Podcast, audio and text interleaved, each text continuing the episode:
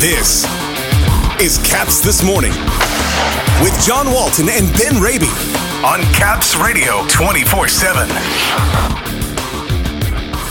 A tough loss on Long Island. Vitek Vanecek, an outstanding performance. And the Rangers blast the Penguins last night. Good morning, everybody. It's Wednesday, April 7th. Welcome to Caps This Morning here on Caps Radio 24 7. Ben, the Caps fall 1 0 last night to the Islanders at Nassau Coliseum. Brock Nelson gets the game's only goal. It came in the third period, otherwise spoiling a brilliant effort by Vitek Vanecek. It was the fourth shutout of the season for Semyon Varlamov. Now, two wins in five tries against the Caps. But in my mind, and I think yours too, Vitek Vanecek, the real story in this one 19 saves in the third period on 20 shots, 38 saves in the game. They're not even in this thing probably without him, and just a terrific goaltending performance. John, I think it was even a storyline before last night's game against the Islanders. Just the fact that Peter Laviolette and the Capitals were turning to Vitek Vanecek again. I thought Samsonov going back to the weekend showed himself well on Sunday afternoon in that win against the New Jersey Devils. He had 35 saves. He was bombarded with a lot of grade A scoring chances he had to come up big on. And I figured with first place at stake, a big test against the New York Islanders, wanting to end the road trip on a positive note. We talked about it on this show. I thought that Samsonov would get the start against the Islanders. They went to Vanecek, and boy, oh boy, did he make a statement, Vitek Vanecek, with the 38 saves. He had to be sharp to keep the Capitals in this one. Again, ultimately the hard luck loser, the 1 nothing loss, but not only the volume of shots, John, the quality scoring chances the New York Islanders had, a couple of grade A scoring opportunities for Matt Barzal, Jordan Eberle as well, among others. Uh, Vanecek played very, very well, showed himself very, very well. That's now two in a row for Vanecek, also going back to the opener in New Jersey last Friday night. He's putting together a good little streak here. I want to get to the third period in a moment, but before we do that, and given the performance that Vanecek gave last night, oh, yeah, the trade deadline is Monday.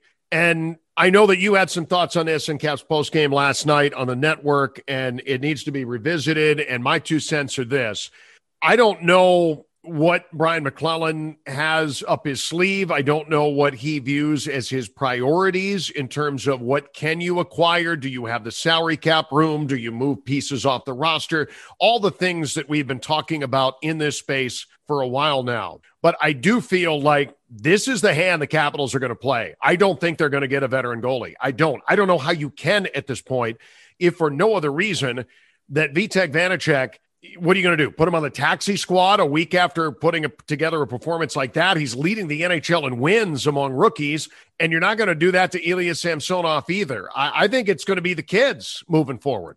The kids or the kid, John?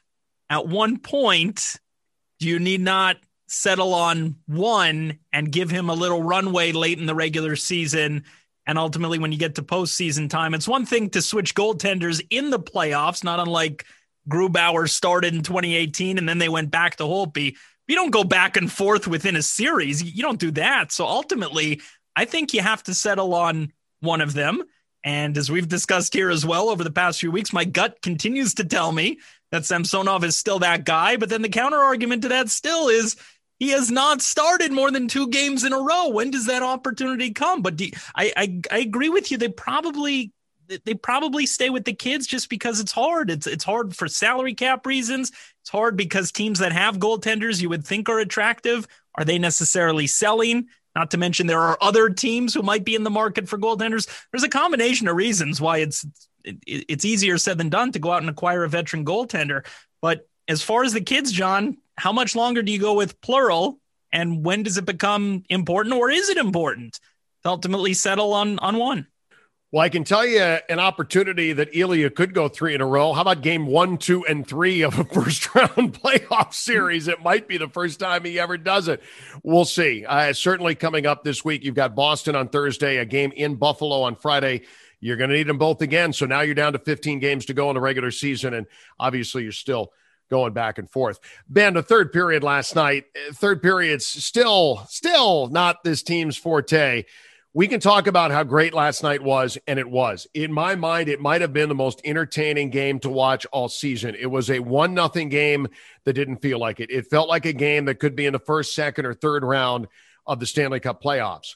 But that does not change the fact the team gave up 20 shots on goal in the third period after building momentum offensively in the second period, which I thought Alex Ovechkin, I can't believe he didn't score in the second period. I really thought he would. And then coming out in the third period in the kind of game that it was, you don't have a lead to blow like we've been talking about. But this team has been outscored in the last six games now, 13 to 4 in third periods. Yes, only one of them was last night against the Islanders, but 20 shots are 20 shots. And at some point, this has got to change. And not to throw a whole lot of cold water on what's going on here down the stretch, the Capitals are tied for first. They have 54 points. They're one of the best teams in the NHL. There's no question. But if you don't start closing out third periods and you don't start bringing your best foot forward at the end, that's a ticket to a first round exit if you're not careful. And again, last night, 20 shots on goal. That that just can't happen.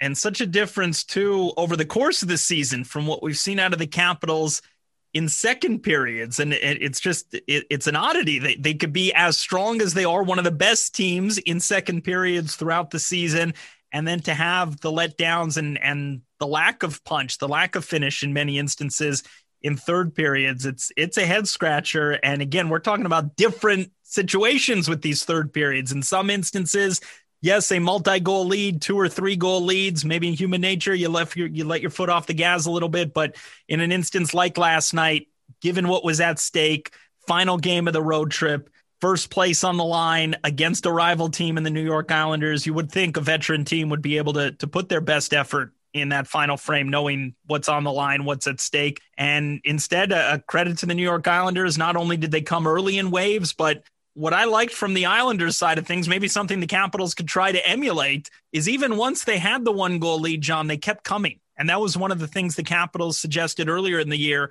when they had these leads. They they wouldn't remain as aggressive as maybe they had been earlier in the night. I thought the Islanders last night were very aggressive in, in, in the final stages. And granted, the Capitals were pushing, so maybe that opened things up, gave the Islanders some more opportunities for odd man rushes going the other way. But I thought the Islanders showed themselves very well. And again, the Capitals' struggles in the final frame, uh, it continues. Seems like a little bit of an aside given the way the game went and all the other storylines that came out of it. But Jakub Vrana last night got back into the lineup after a two game absence.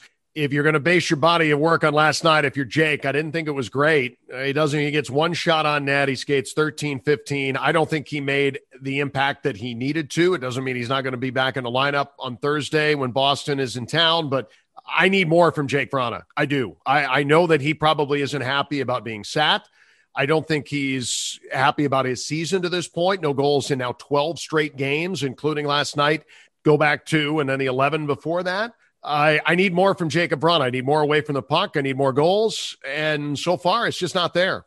All right. So, what comes first here, chicken or egg? Because I've suggested you got to get him back in his comfort zone, put him in a top six role, maybe even increase the minutes a little bit, get him back with guys he's had success with. I've thrown out the possibility of reuniting him with Backstrom and Oshie. Maybe that's a lot in a first game back from being a healthy scratch. You got to earn that opportunity, maybe. And Conor Sheary, let's acknowledge as well, uh, continues to impress in a top six role, and maybe that's serving as a, a, a little bit of a you know, a hurdle for for Jakub Vrana to overcome in terms of the depth chart right now. But I'd like to see him get a little, you know, I don't think he's coming out of the lineup again. I think he's back in now, and let's see him get an opportunity to start to rebuild the confidence. Because to your point, John, I think some of that's been been shot here, and and you know he's had a rough start to his year as far as well, 40 games in, as far as a lot of the details, the compete level, a lot of the the, the battles that Peter Laviolette highlighted, uh, the overall body of work.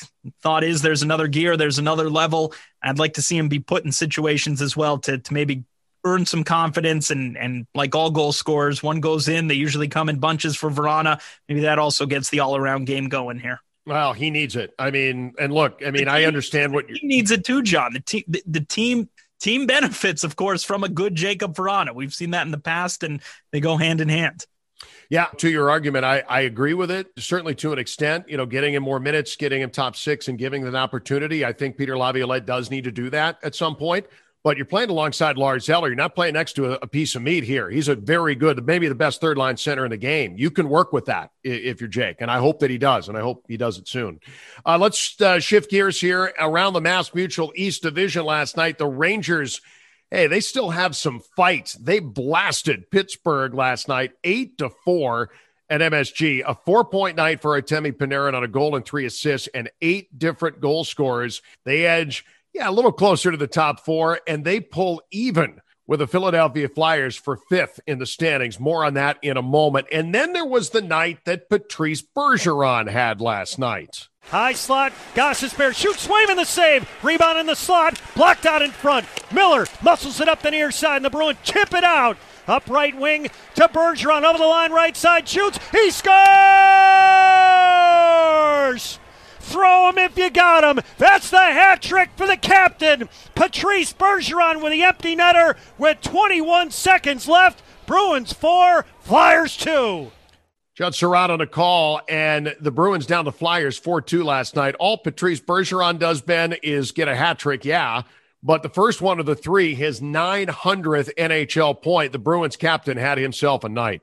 And a shorthanded Boston Bruins bunch again. They were down to their fourth string goalie in the organization, making his NHL debut and a uh, big win for Boston. A nice bounce back for them after they had allowed the uh, the overtime game to slip away on Monday night against Philadelphia. So they pull even in that home and home series with Philadelphia, and again uh, maintain a five point lead there for the fourth and final playoff spot in the East Division.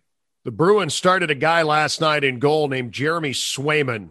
Yeah, I had to look it up too. Uh, NHL debut, college guy, played at the University of Maine, first NHL win. Not sure if he'll be the guy come Thursday when the Bruins are here, but Tuukka Rask out, Brandon Carlo out. Uh, they've certainly had their struggles there.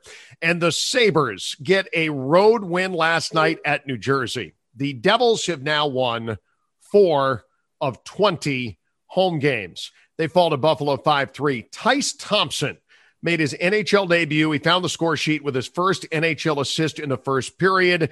And incredibly, his brother Tage in the same period also getting an assist. Pretty good night last night for the Thompson family. I knew Brent when he was in Hershey. He was Hershey's captain uh, in 2002, 2003, 2004. He's now the head coach of the Islanders affiliate in Bridgeport, Ben. What a proud moment for him. His sons playing against one another in an NHL game last night. Great hockey story. And if you're Tage Thompson on the Buffalo Sabres, you can always say you had a front row seat, literally, for your brother's NHL debut. Very cool right there uh, for the Devils and Sabres and for the Thompson family to uh, to get to experience that last night. Tonight in the Mass Mutual East Division, it's quiet. Nobody playing tonight. That's a rarity. So the standings on this Wednesday morning look like this. The Islanders, by virtue of their win last night, pulled even with the Capitals. Both teams now with 54 points and 17 games to go. Pittsburgh, we told you they got blasted. It cost them a little bit in the standings, too. They fall four back now of both the Isles and Caps for first place in the Mass Mutual East. They also have 17 games to go. Boston with a win. They're within four of Pittsburgh now, 46 in fourth place. And it is a five point gap now between the Flyers and the Rangers, who have now caught the Flyers for fifth. Both are five back of the Bruins for the final playoff spot in the division. Philadelphia, Ben, to me, is a team in huge, huge, huge trouble. You're five out of a spot. You're coming down to the final quarter of the season, essentially. You're going the wrong direction. And now you've been caught by a team down below. They need a life preserver and they better find it fast. And they had the opportunity here to potentially take two against the Boston Bruins. They earned the win on the road on Monday night. They returned home back to Philly last night, a chance to complete the sweep again against a very banged up Boston Bruins team, unable to take advantage. Had they won, had they won in regulation, could have pulled within one point. Instead, down by five. It's the old four point game, and ultimately costing Philadelphia a golden opportunity in this scenario.